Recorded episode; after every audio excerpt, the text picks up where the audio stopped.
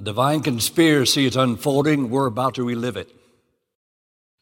In this month, as we focus on the holy discipline of scripture reading and scripture meditation, as we focus on what it means to eat the word, we're reminded that reading and meditating are a means to an end. Dr. Powers and his worship class have helped us to be part of this conspiracy this morning and how they've designed our worship experience.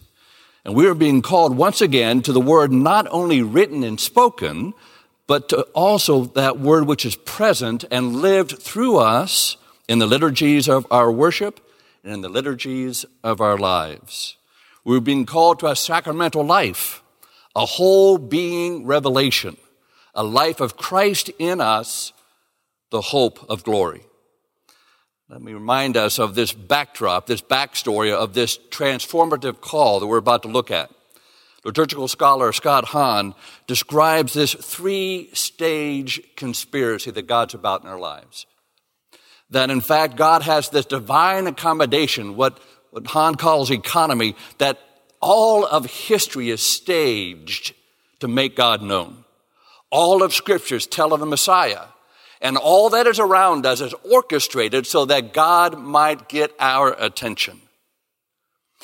In that unfolding of God's economy, there is this pedagogy that happens, this typology, as Hahn calls it, that helps us to recognize Christ in what's happening around us. The written word becomes a type of the living word.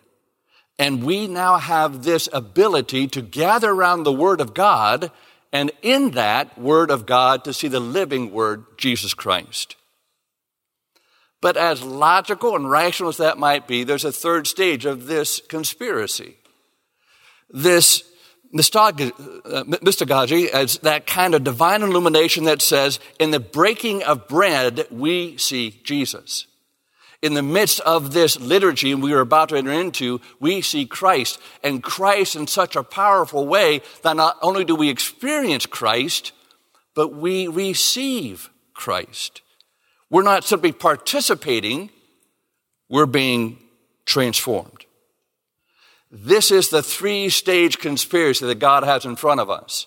And as we look at the life of Jeremiah, we see that same cycle working out in his life, in his work as a prophet. You remember that Jeremiah was that one called of God who had about 40 years of ministry to especially those who were in Judah. He survived four different reigns of the, the Judean kings. And as he was there, he proclaimed the judgment of God on Judah. There was a young friend of mine who, when I was in graduate school, had their first baby. And he was a layperson at the time and said, you know, I'm not quite sure why, but I just feel God calling us to name him Jeremiah. I said, Do you realize what you're about to do? You understand that Jeremiah was the weeping prophet. You understand how long he had to be faithful to proclaim the word of God. Now that my friend is a pastor, I think he has a better understanding of the implications of calling his son Jeremiah. He was born in Josiah's reign in a town just north of Jerusalem and was a preacher's kid, the son of a priest. He was an international prophet with a political savvy and insight into comparative religions and whose prophecies continued to sometime after the fall of Jerusalem in 586. He was contemporary with Ezekiel and also Habakkuk. And we're told by Jewish tradition that he was stoned to death in Egypt because of his prophecies. He was thrown in prison. He angered not just one nation, but multiple nations Egypt, Philistia, Moab, Ammon, and others. He was forbidden by God to have a wife or children, and he is described as regularly being in anguish. And who wouldn't be in anguish? Anguish, having to bring 70 years of prophecy, of judgment, of what God was about to do to Judah. As one scholar notes, Jeremiah's task as a prophet was to declare the coming judgment of God. However, throughout the book, we see God's concern for repentance and righteousness in individuals as well as the nations. This dual focus is seen in God's instructions to Jeremiah. He was to pluck up and to break down, but also to build and to plant. Jeremiah sees a future day when God will write his law on human hearts, and they shall all know me, and I will remember their sin no more. R.K. Harrison uh, uh, notes that he has been quoted, Jeremiah has been quoted more than 40 times in the New Testament and especially in the book of Revelation. So, with that backdrop, let me get us into the story here in Jeremiah chapter 1. God said to Jeremiah, Before you were born, I knew you, I consecrated you, and I appointed you. Jeremiah's a preacher's kid, and by the way, if you're a preacher's kid, God bless you.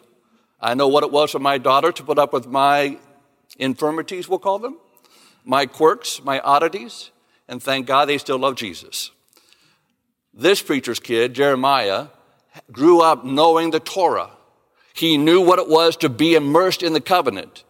And yet, the Word of God now takes that prior experience into his teenage years and says, Now, I knew you before, and I have a call upon your life.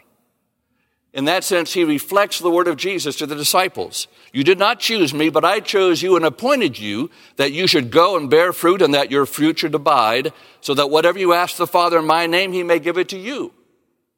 The same word we get through Paul in the book of Ephesians. In chapter 1, he says, Even as he, God, chose us in Christ before the foundation of the world, that we should be holy and blameless before him.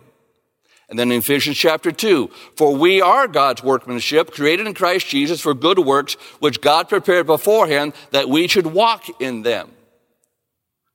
I don't know what your call looked like. I don't know if it came in your teenage years like Jeremiah or maybe in an older time or day or for some I've talked to even as elementary or younger folks. I know when I heard God's call, I had a little bit of wrestling to do. I had a lots of excuses, and so did Jeremiah. Lord God, wait a second. I am just a teenager. I'm not even old enough to be a priest, let alone a prophet. What are you talking about? I don't know how to speak. I'm too young. I'm too immature. I can't pull it off. Sound familiar? And yet you know the Lord's response. God seems to always have the first word and the last word and everything in between. And so the instructions are very clear.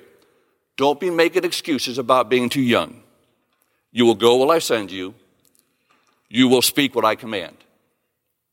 Thankfully, Jeremiah was not like the teenagers of today. He actually did not rebel, he listened. God also said, Don't be afraid. I am with you to deliver you. And over and over again throughout the book, that reminder, that promise continues. Now, if that's Jeremiah's call, here's Jeremiah's assignment. The Lord touches Jeremiah's mouth and puts the words of God in his mouth. And he says to him, I have set you over nations and kingdoms to pluck up, break down, destroy, overthrow, build, and plant. Now, I'm very thankful, maybe you are too, that God didn't call me to prophetic ministry, or at least I thought. I have a general desire to make folks like me. I think it's a good idea to have good rapport with folks, especially when you're in a parish and they pay your salary.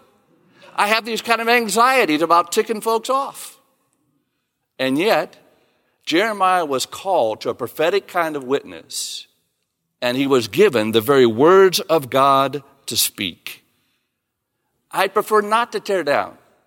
I prefer not to pluck up.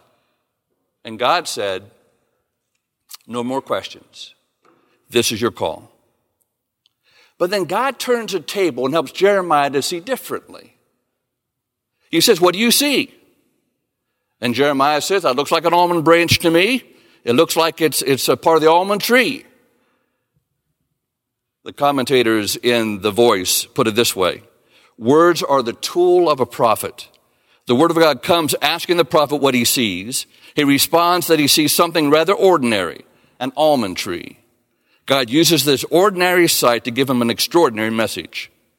There's also a play of words here in that the word, Hebrew words for almond and watching sound alike. Jeremiah sees an almond which is shaped like a person's eye, and God says he is watching. This playful and clever, clever use of words gets Jeremiah's attention, and it schools him in how to be a faithful prophet in the Word of God. A second time, God says to Jeremiah, What do you see? And Jeremiah says, There's a boiling pot facing north as a symbol of the northern tribes at Jerusalem's gate. And God sends Jeremiah to the world. Many years ago, back in the, uh, the 70s, there was a prophet who came to town. He was from England, from the UK. His name was Leonard Ravenhill. And I remember in the revival across the street as a college student, I happened to be sitting up in the balcony during that time because we were assigned seats during chapels during those days. I think they still are. But I wanted to have a little freedom, kind of, you know, have my independence, so I sat up in the balcony instead. I remember in the middle of his sermon, he stopped and said, You silver spoon fed brats, you are so spoiled in the gospel, you won't pay the price that God's calling you to pay. And right then and there, I said, Lord God, never make me a prophet. but this was Jeremiah's call. Whether or not in the spirit of Leonard Ravenhill, he was called to bring the judgment of God, ready or not. Not only did God change how Jeremiah sees, he also then says to Jeremiah, Get dressed for work and get out there telling them everything I've commanded you. It's as if God is saying to Jeremiah, I'm about to send you out, so get ready, but you won't be alone. In fact, he says, I'm going to fortify you against Judah. Now, for most of us, if we're lay people, we end up in the marketplace or maybe in a parachurch organization, we won't have an entire nation to face. For most of us who are called to the parish, we won't have any more than, say, a few hundred folks in a congregation to face. Unless, of course, the church angers the community, then it might be a different story. But for Jeremiah, he has to face all of Judah and eventually all the surrounding countries. And so the Lord says to him, Do not be dismayed by them, lest I dismay you before them. And I behold, I will make you this day a fortified city an iron pillar, and bronze walls against the whole land, against the kings of Judah, its officials, its priests, and the people of the land.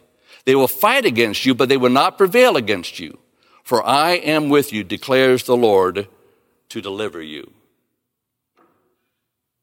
Ezekiel, one of his contemporaries, as my Old Testament professor said across the street, his very name might mean stiff necked.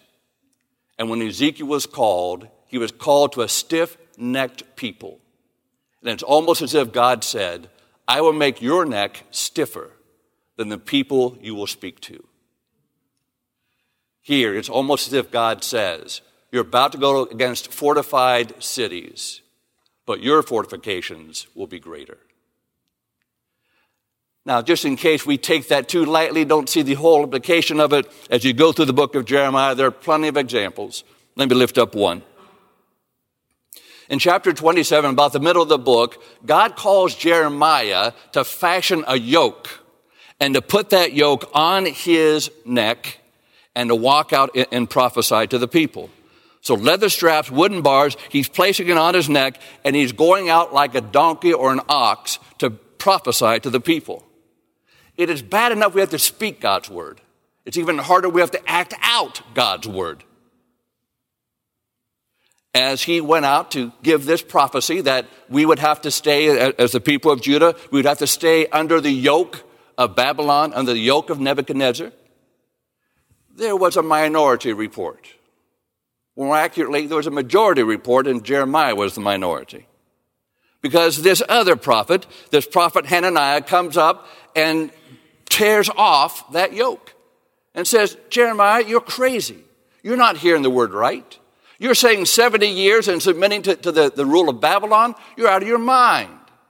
Here's the deal, Jeremiah. I heard the word of the Lord as well. And the Lord told me it would only be two or three years and then they'll be delivered. Jeremiah says, All right, if that's what God says to you, we'll see. So, as Jeremiah came before Hananiah and the people who said, May it be so. May the eternal do just as you said. May it confirm that your prophecy is true by bringing back the items stolen from the temple. Better yet, may he bring all the exiles back from Babylon. But now hear what I have to say to you and to all these people listening to us. It's bad enough to have to prophesy to the people, to have to prophesy to your peers, to other prophets, to other preachers Long before either of us was here in the days of old, there were prophets who spoke strong words against many nations and kingdoms. They too predicted war, famine, and disease, but they have been proven right. Now, as for the prophet who prophesies peace, how are we to know whether he is a true prophet sent by the eternal? Only when that prediction comes true. Hananiah grabbed that yoke around Jeremiah's neck and broke it. He turned to the people and, and gave his own explanation. Jeremiah then comes back to Hananiah in just a few verses and says, Listen, Hananiah, the eternal has not sent you, but still the people of this nation have believed your lies. So the eternal now says this to you Pay attention. I'm about to wipe you from the face of the earth. Because you've stirred up rebellion against me with your words, you will die this year.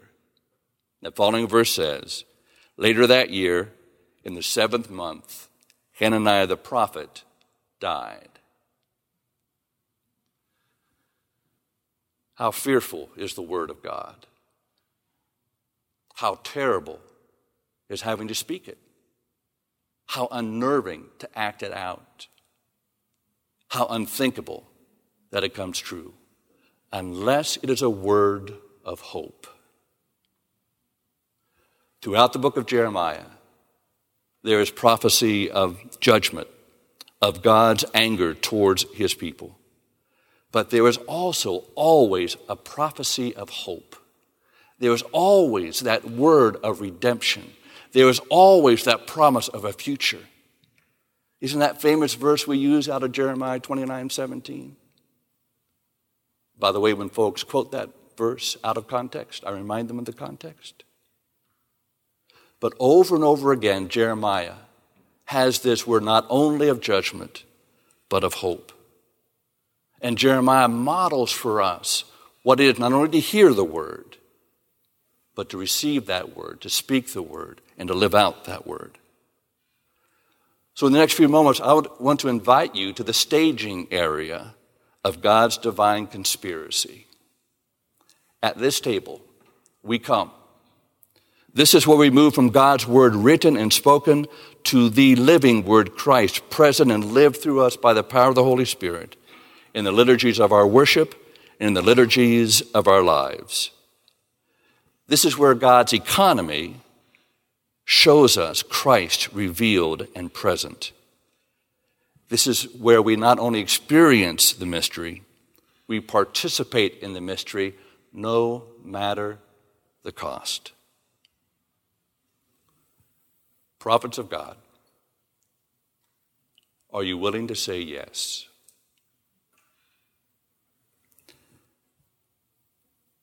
As Reverend Dwight Mutanono comes, prepare your hearts to receive the mysteries of God.